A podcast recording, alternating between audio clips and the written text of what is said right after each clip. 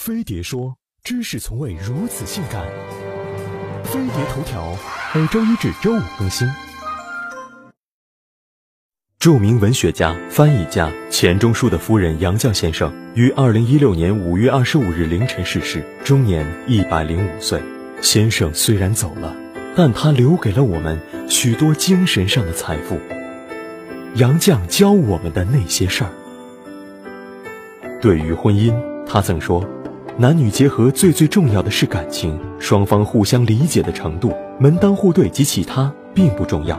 虽然杨绛与钱钟书的爱情被传为一段佳话，但并不门当户对。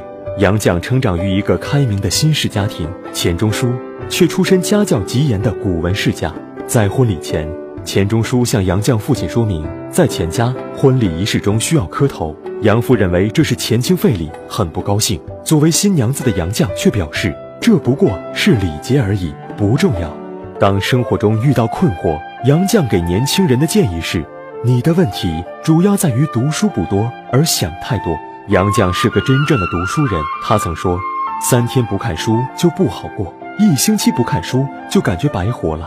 杨绛还把他和钱钟书的稿费全部捐出，用于建立清华大学好读书奖学金，至今已有十五年。每年出版社都会直接将稿费寄往清华大学，现已累计超过两千万，受到资助的本科生和研究生多达数百位。我和谁都不争，和谁争我都不屑。这是杨绛非常喜欢的一句诗，也是她和丈夫钱钟书共同的处事原则。在散文《隐身衣》中，她就写道：“我们最想要的仙家法宝，莫过于隐身衣，隐于世事喧哗之外，陶陶然专心治学。”生活中的他的确极尽隐身，低调至极，几乎婉拒一切媒体的采访。